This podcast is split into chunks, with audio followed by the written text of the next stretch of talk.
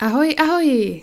Tady Terka a vítám vás u další bonusové epizody k podcastu Lidé mezi řádky. Jak jsem již zmiňovala v běžné epizodě eh, o Agátě Christý, eh, můžete nyní podcast slyšet i na platformě piki.cz lomeno lidé mezi řádky, kde najdete dvě úrovně předplatného. První pro ty, kteří si chtějí předplatit pouze bonusové epizody, anebo pro ty, kteří chtějí mít všechen obsah, včetně bonusů na jednom místě, takže máte na výběr. Tak jenom připomínám, abyste věděli, že tady ta možnost je.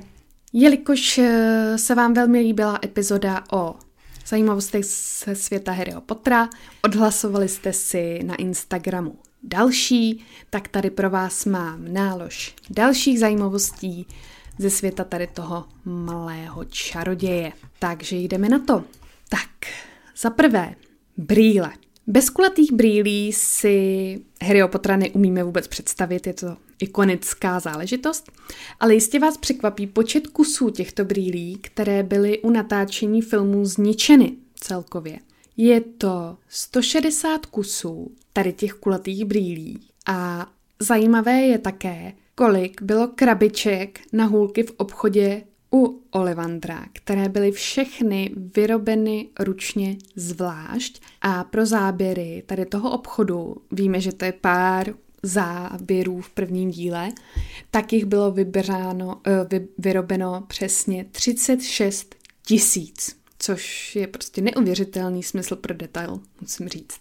Tak eh, za druhé, co se týče sov, tak sova Hedvika nebyla jediná ve filmu.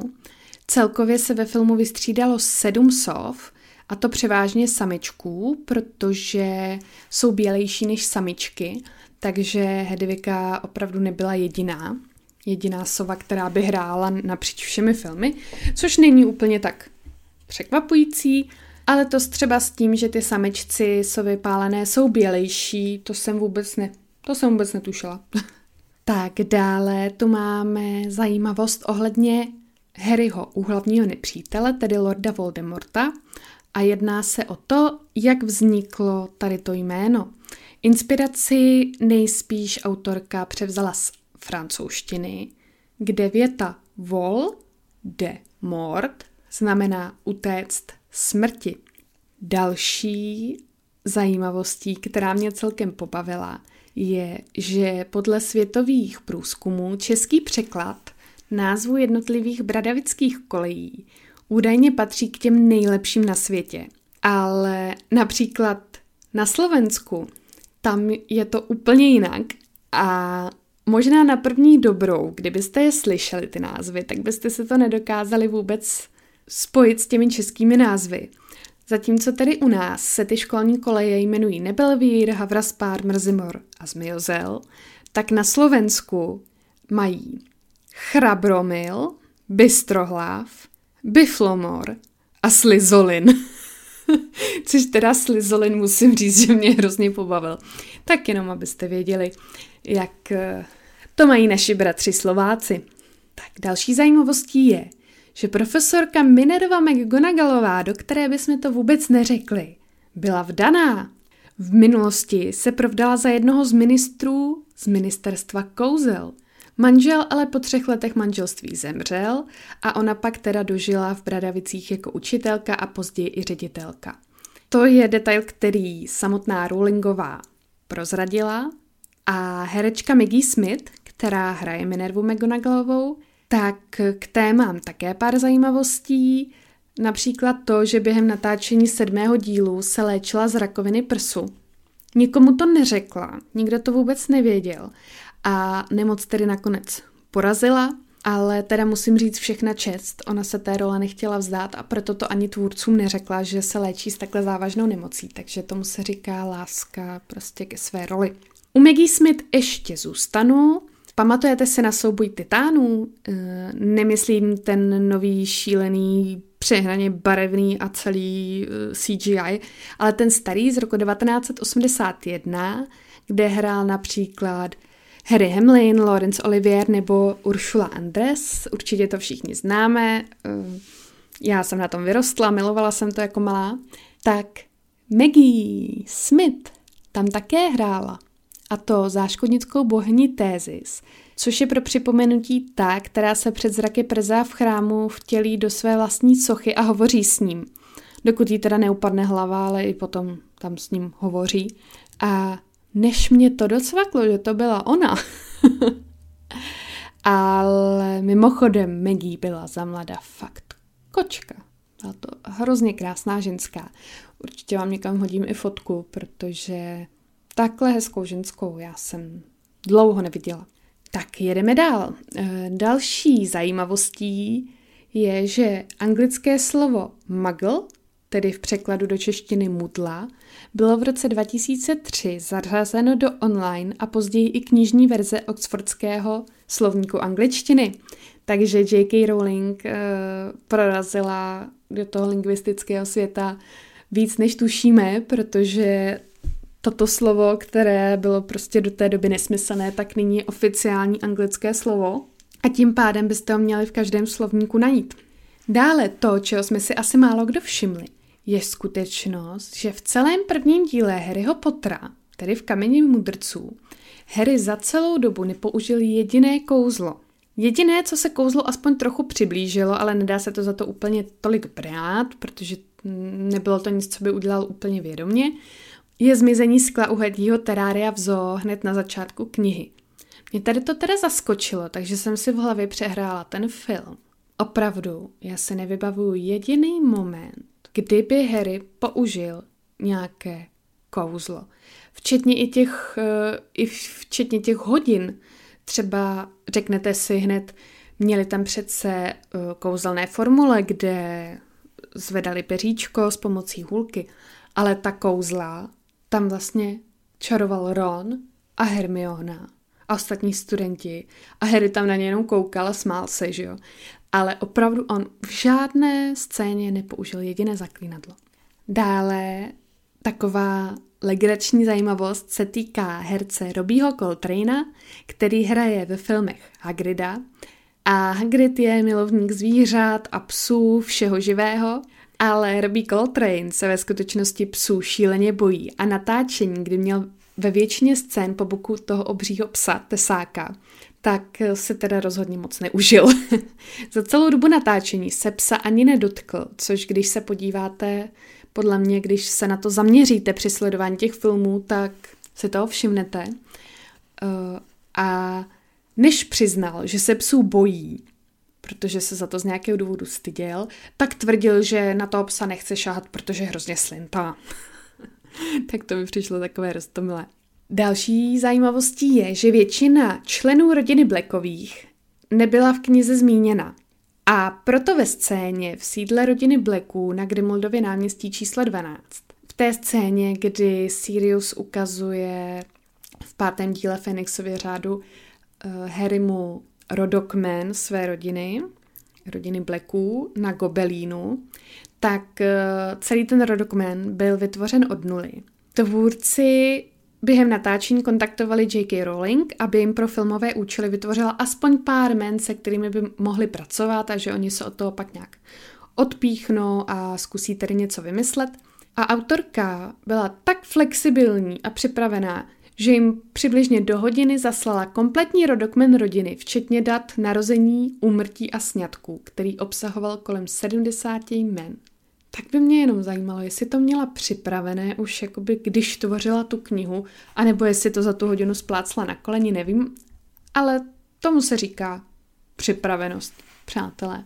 Tak, další zajímavost se týká nenáviděné postavy Dolores Umbridge – a J.K. Rowling přiznala, že není tak úplně smyšlená, protože při jejím tvoření se inspirovala osobou, kterou sama znala a neměla vůbec v lásce. Víc to tedy neupřesnila, protože kdo z nás by chtěl, aby jsme se dozvěděli, že jsme předlohou pro nejvíc nenáviděnou literární postavu asi vůbec, takže asi tady z těch důvodů nějakých etických tedy mm, nezdělela přesně, kdo to byl. Ale přiznala, že ty antipatie byly vzájemné, že ani ta osoba ji tedy neměla ráda. Ještě se vrátíme k Hedvice a k tomu, proč Hedvika musela zemřít. Všichni víme, že Hedvika se za Harryho obětuje na začátku posledního dílu Relikví smrti a hodně fanoušků to oplakalo, nebo se jim prostě tady to úmrtí nelíbilo, takže autorka se rozhodla, že to uvede na pravou míru a ona to ospravedlnila tím, že Hedvika, jakožto Bílásová, představovala nevinnost a ochranu a takovou tu čistotu dětství a protože právě dosáhl Harry plnoletosti v té době, tak eh, její smrt měla znamenat takový ten předěl a ten konec Harryho dětství, kdy on už dospěje a ta nevinnost a čistota vlastně odchází do pozadí. Takže další taková symbolika, která mi přijde celkem zajímavá. Dále tady mám takovou delší a ta se týká věštby profesorky Treloniové. Učitelku jasnovidectví z Bradavic všichni dobře známe, ve filmu ji úplně perfektně hraje Emma Thompson a většinu času jak smíchu, jak fanouškům, tak postavám.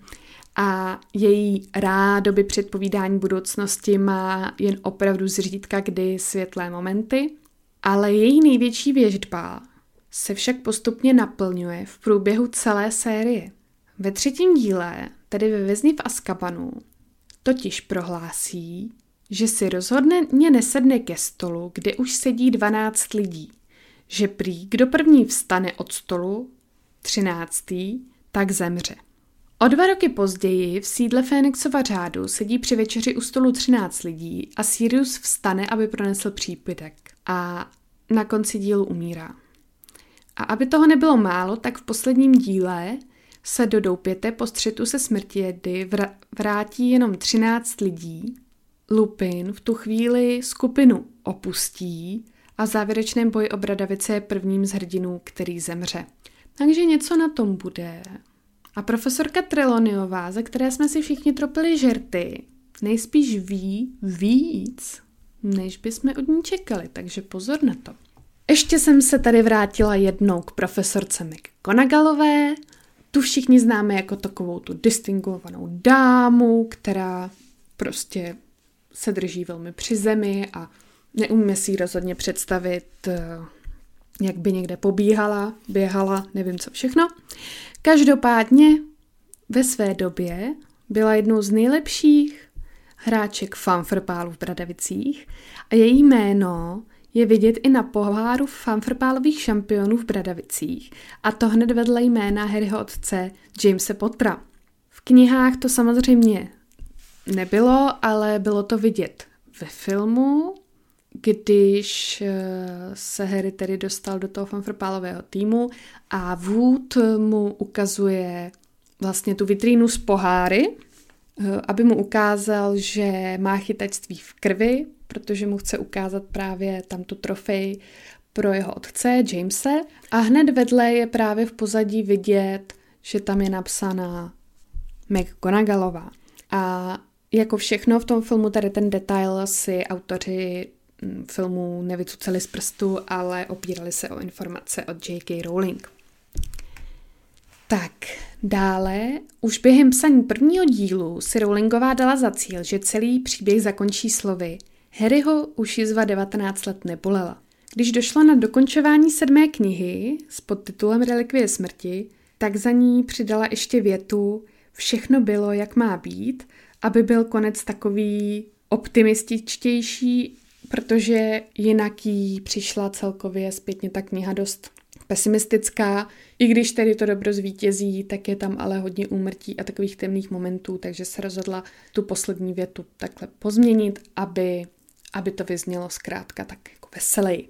Ještě tady k té poslední knize, když se Rowlingová rozhodovala, který ze sourozenců Weasleyových bude během bitvy o Bradavice zabit, původně chtěla nechat zemřít perenského Persiho, kterého neměla ráda a shodneme se, že i hodně fanoušků ho nemělo rádi. Rádo, já ho taky úplně nemusím.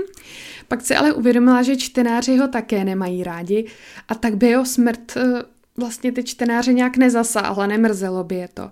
A proto si tady vybrala jedno z oblíbených dvojčat, Freda Weasleyho. A co se bude povídat? Já jsem ho taky obrečela úplně nejvíc. Tak prostě Fred a George, jak může být George bez Freda, to je prostě konec světa. Další zajímavost se týká vydání třetího dílu, tedy Harryho Pottera a vězni z Azkabanu. V den, kdy měla tato kniha vít, tak eh, nakladatel požádal britské obchodníky, kteří již knihu měli v držení a eh, těšili se na to, jak ji začnou prodávat, protože v té době už to byl samozřejmě fenomén a očekávali, jak se tam nahrnou úplně všichni. Tak eh, nakladateli požádal, aby knihu neprodávali dřív, než skončí školní vyučování v jejich městech. Prý, aby, nepřed, aby předcházeli záškoláctví protože se očekávalo, že eh, děti jim tam budou eh, kempovat už od rána před eh, obchodem, jenom aby knihu uzmuli mezi prvními. Takže to vyřešili tady tím způsobem. No myslím si, že Hermiona by měla opravdu radost. tak a už se blížíme ke konci. Předposlední zajímavostí je, že postava Severuse Snape'a je také inspirována někým skutečným ze života J.K. Rowling a to panem Johnem Nettleshipem, kterého měla ve škole Rowlingová jako učitele chemie. Tak teď otázka, jestli pan Nettleship byl taky takhle nepříjemný, nebo jestli vypadal podobně. Hm. To už autorka neupřesnila, jenom tedy zmínila, že i tady ta postava měla nějaký skutečný předobraz. A máme tady naposled eh, takovou teorii, která se týká vlkodlaků a kterou uh, autorka později potvrdila. A to stejně jako Voldemort a jeho stoupenci jsou určitou metaforou pro Hitlera a nacistické Německo, to víme všichni, to je prostě do očí bíjící. Komu to není úplně jasné, ať mi napíše a já mu vyjmenuji minimálně pět podobností Voldemorta s Hitlerem, na které jsem i sama přišla.